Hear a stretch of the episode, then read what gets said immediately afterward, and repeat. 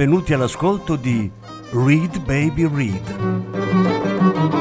un programma di reading letterario radiofonico a cura di Franco Ventimiglia e Claudio Desser. Voce Franco Ventimiglia. Regia Claudio Desser.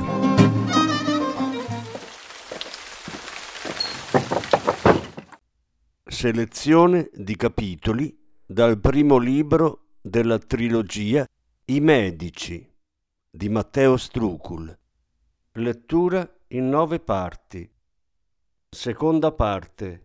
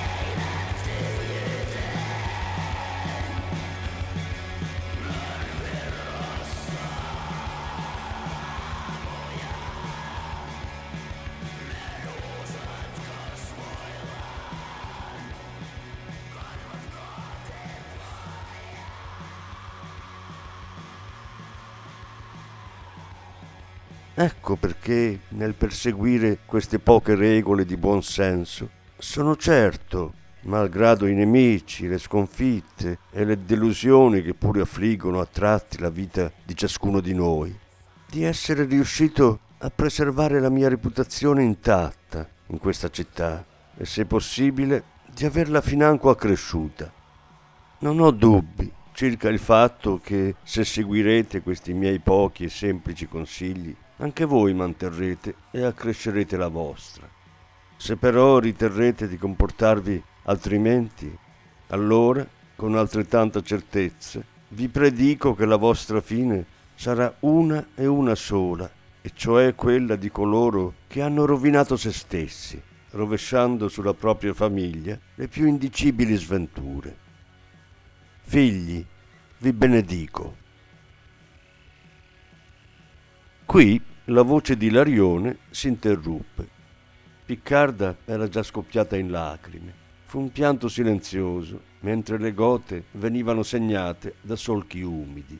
Portò un fazzoletto di finissimo lino agli occhi e li asciugò. Non pronunciò verbo, perché lei per prima voleva che le volontà e le parole di Giovanni rimanessero nell'aria, scolpendo una visione che avrebbe dovuto diventare codice di comportamento per i figli. Poi Ilarione pose la domanda più ovvia, ma anche la più giusta. E ora che ho letto quanto mi era stato chiesto, vi domando, che cosa dobbiamo fare per il banco? Fu Cosimo a prendere la parola. Chiameremo a Firenze tutti i fattori dei nostri banchi in Italia affinché vengano a rendere conto della situazione presso ciascuno di essi. Di questa parte, per il momento, ti prego di occuparti tu, Ilarione. L'uomo di fiducia dei medici annuì con gravità. Poi si congedò. Piccarda guardò Cosimo con fermezza, come sempre faceva quando doveva dirgli qualcosa di importante. Lo aveva atteso nella biblioteca della casa stava seduta in un'elegante poltrona foderata di velluto. Le braci rosse sfrigolavano nel focolare e di tanto in tanto qualche scintilla pareva innalzarsi come una lucciola ribelle fin sopra il soffitto a cassettoni. Picard teneva i lunghi capelli del caldo colore della buccia di castagna, raccolti in una cuffia ricamata e orlata di perle, con un cappuccio allucciolato in filo d'oro e pietre preziose. Complice la tinta intensa di indaco, la cioppa azzurra, bordata di pelliccia, esaltava per contrasto i toni morbidi dei suoi occhi scuri ed era tenuta stretta sopra la vita da una magnifica cintura d'argento. Le pieghe, trattenute alle mani, sfoggiavano in modo discreto ma evidente la notevole quantità di tessuto prezioso utilizzato per la confezione del vestito. Ampie maniche a gozzo terminavano al polso con un ricamo ancora una volta in argento ed erano tagliate in modo tale da mostrare la manica della gamurra di velluto broccato di colore grigio, che di certo aveva richiesto una lunghissima lavorazione. Nonostante le dure giornate trascorse, Piccarda era splendida e determinata a parlare con suo figlio affinché gli fosse chiaro quel che doveva fare. Cosimo non era certo uno sciocco, ma nutriva un amore per l'arte e la pittura che, a suo giudizio, non sempre si sposava così bene con l'eredità di cui era stato investito. E Piccarda non poteva consentire errori o malintesi. Doveva essere certa che Cosimo avesse capito cosa lo attendeva. Figlio mio, gli disse, tuo padre non avrebbe potuto essere più chiaro e affettuoso nelle sue parole. E tuttavia So per certo che in punto di morte non ti ha risparmiato raccomandazioni anche di altra natura. Firenze è come uno stallone selvaggio, magnifico, ma bisognoso di essere domato, ogni giorno. Troverai nelle sue strade persone disposte ad aiutarti e a supportare la tua opera, ma anche tangheri e perdigiorno, pronti a tagliarti la gola, e nemici sofisticati che tenteranno di profittare del tuo buon cuore e della tua onestà.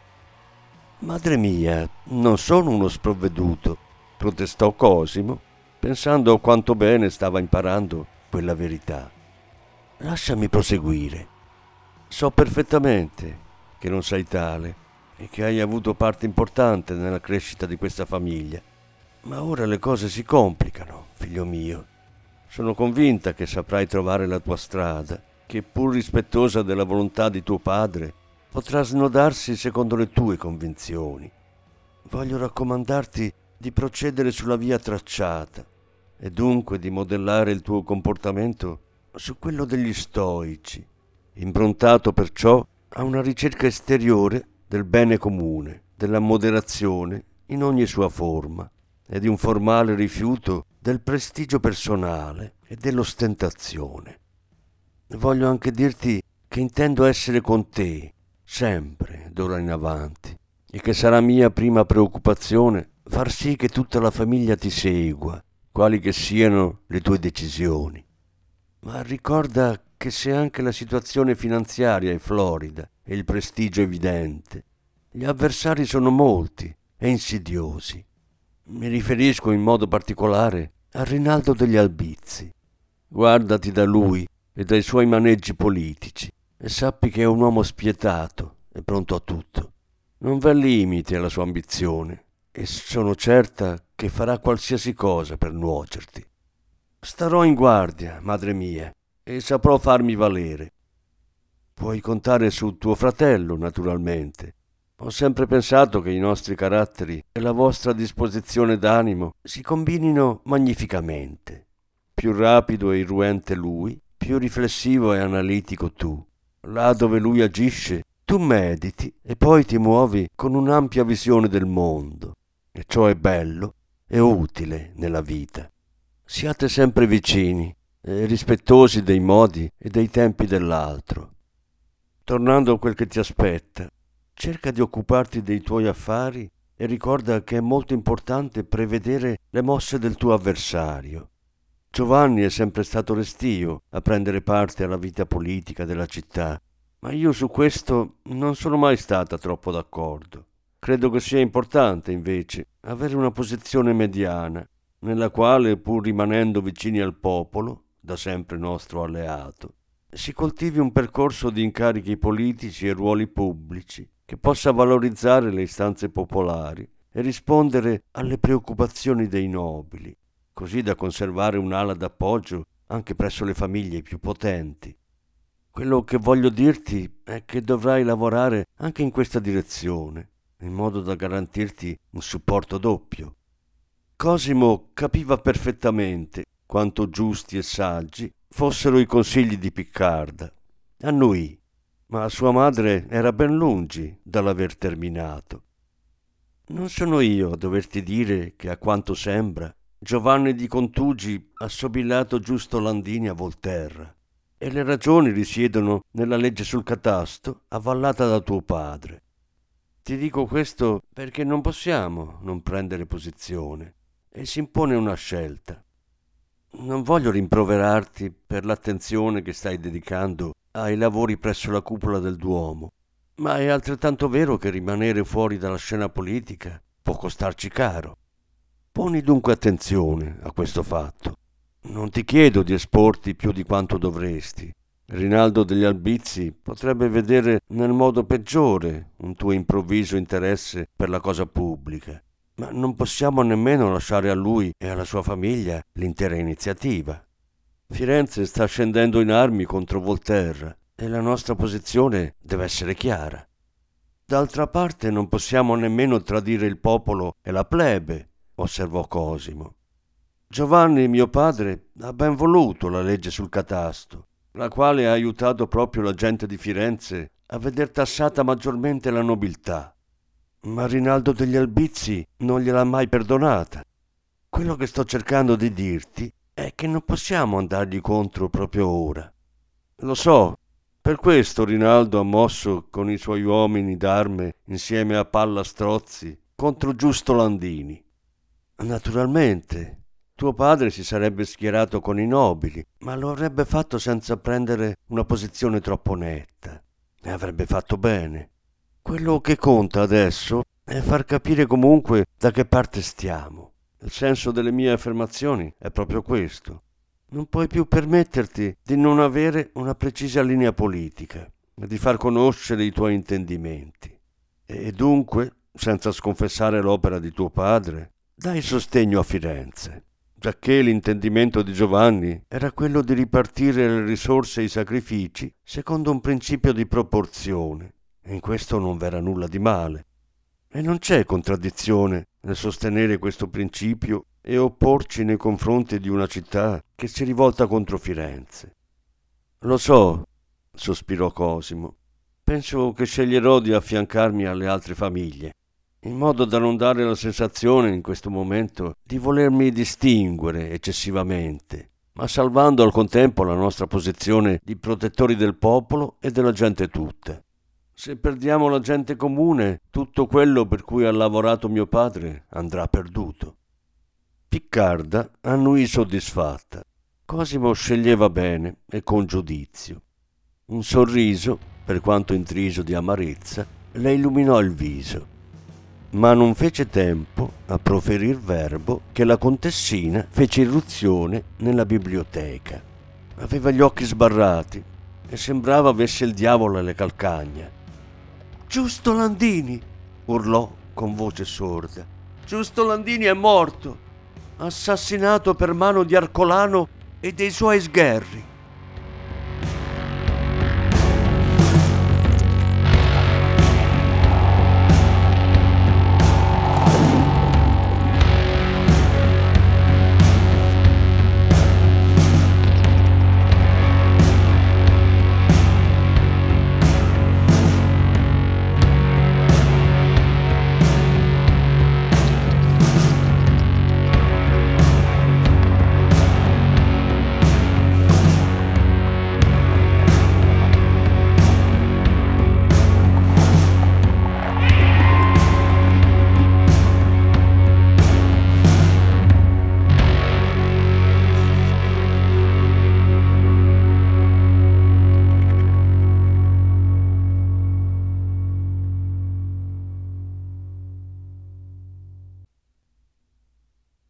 La profumiera.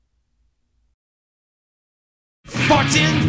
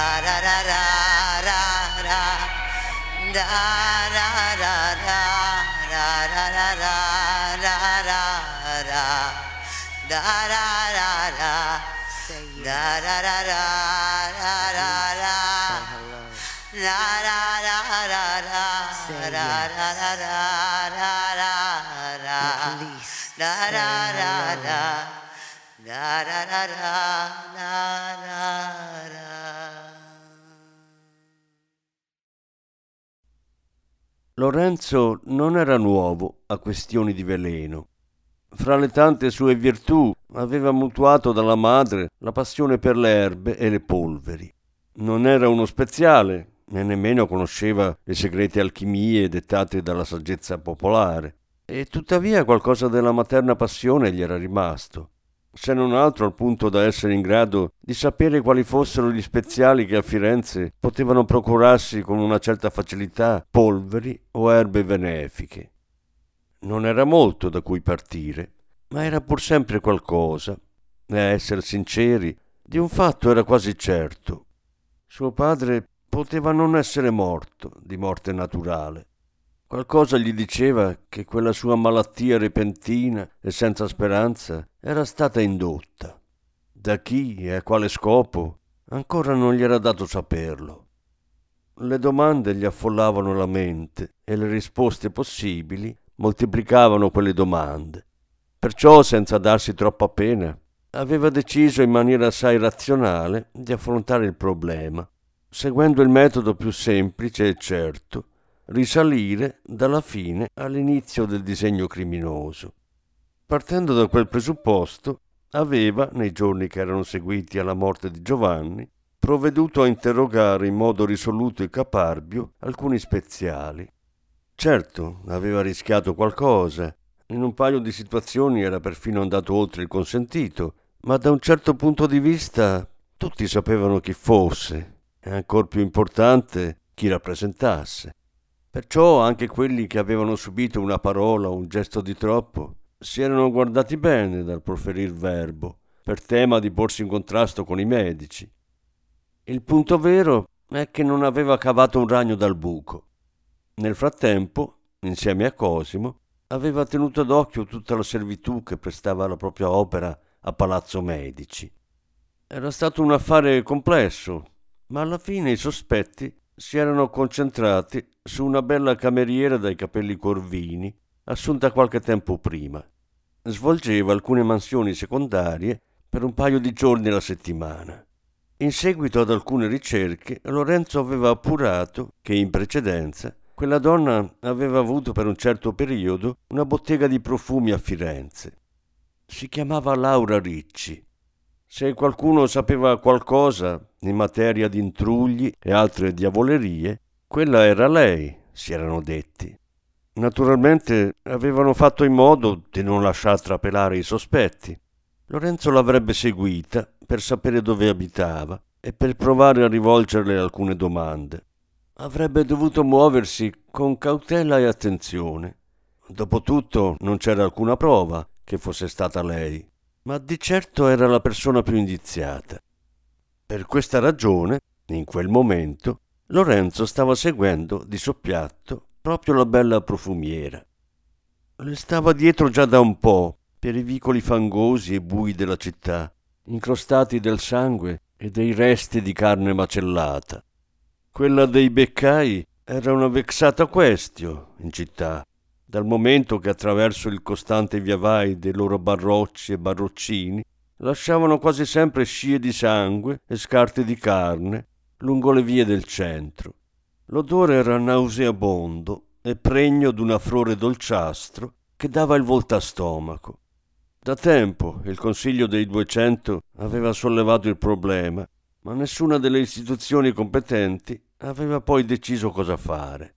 Qualcuno aveva ipotizzato di trasferire le botteghe di tutti i beccai fiorentini sul Ponte Vecchio, ma poi non se n'era fatto più niente. A ogni modo, dopo aver superato il mercato della paglia, Lorenzo aveva poi seguito la donna al Ponte Vecchio fino ad arrivare oltr'Arno. Qui, dopo aver superato l'ospizio per i viandanti, La profumiera aveva svoltato in un vicolo sulla sinistra, fino a fermarsi di fronte a quella che doveva essere stata la sua bottega. Si era guardata attorno, senza riuscire a nascondere un'ombra di preoccupazione, e poi era entrata. Pareva nutrire il dubbio di essere stata seguita. Quando era entrata, Laura aveva trovato il locale fiocamente illuminato. Non più di quattro candele spandevano la loro debole luce da un lampadario di ferro appeso al soffitto. Nel tentativo di rendere meno lugubre l'ambiente, aveva aperto un cassetto estraendo alcune candele di sego, le aveva infilate in un candelabro d'argento a tre bracci, appoggiandolo su un bancone, in mezzo a una serie di recipienti di vetro che contenevano erbe e polveri colorate. Aveva appena terminato di rischiarare un po' l'ambiente, avendo cura di tenere le imposte ben chiuse, quando una voce l'aveva fatta quasi trasalire. Seduto in una poltrona di velluto in un angolo, se ne stava un uomo dall'aspetto portentoso. Aveva profondi occhi blu e lunghi capelli rossi. Vestiva completamente di nero, compreso il mantello che gli pendeva da una spalla. Il farsetto, rinforzato con piastre di ferro, lo poneva nel novero degli uomini d'arme e a ulteriore conferma portava una daga corta alla cintura che aveva ben pensato di estrarre. Con quella, evidentemente già da un po', si era tagliato una mela in quarti e aveva cominciato a mangiarla, apparentemente con gran soddisfazione. Sei arrivata finalmente, Mein Kitchen. L'uomo aveva pronunciato quelle parole con un tono aspro e sgradevole complice una voce secca e quasi incapace di rimanere sullo stesso tono. In un certo senso andava e veniva a suo piacimento dall'alto al basso, senza che riuscisse a governarla, non perfettamente perlomeno. Mio Dio, Schwarz, disse Laura, mi hai spaventato. Il mercenario svizzero l'aveva guardata a lungo senza parlare. La vide rabbrividire sotto il suo sguardo di ghiaccio. Hai paura di me? le aveva chiesto. Sì. Molto bene. Hanno dei sospetti? Sì, lo immaginavo. E del resto hai fatto ciò che dovevi fare. Se anche avessero capito qualcosa sarà troppo tardi. Che intendi dire? Vieni qui. Lei era rimasta dov'era. Lui non lo avrebbe mai ammesso, ma quella cosa gli piacque ancora di più. Amava le donne di temperamento e Laura lo era, e come se lo era. La fissò un istante di troppo, ma era una vera bellezza. Anche alla luce tremula delle candele era abbagliato da quella pelle olivastra. Si perdette volentieri, almeno per un attimo, in quegli occhi verdi come un bosco d'estate. Una cascata di ricci neri incorniciava un ovale perfetto. Ma era forse il profumo, intrigante e seducente, a rubargli del tutto l'anima, quell'aroma di menta e ortica che ora pareva rimbalzare e affogare l'intera stanza nel suo liquido splendore.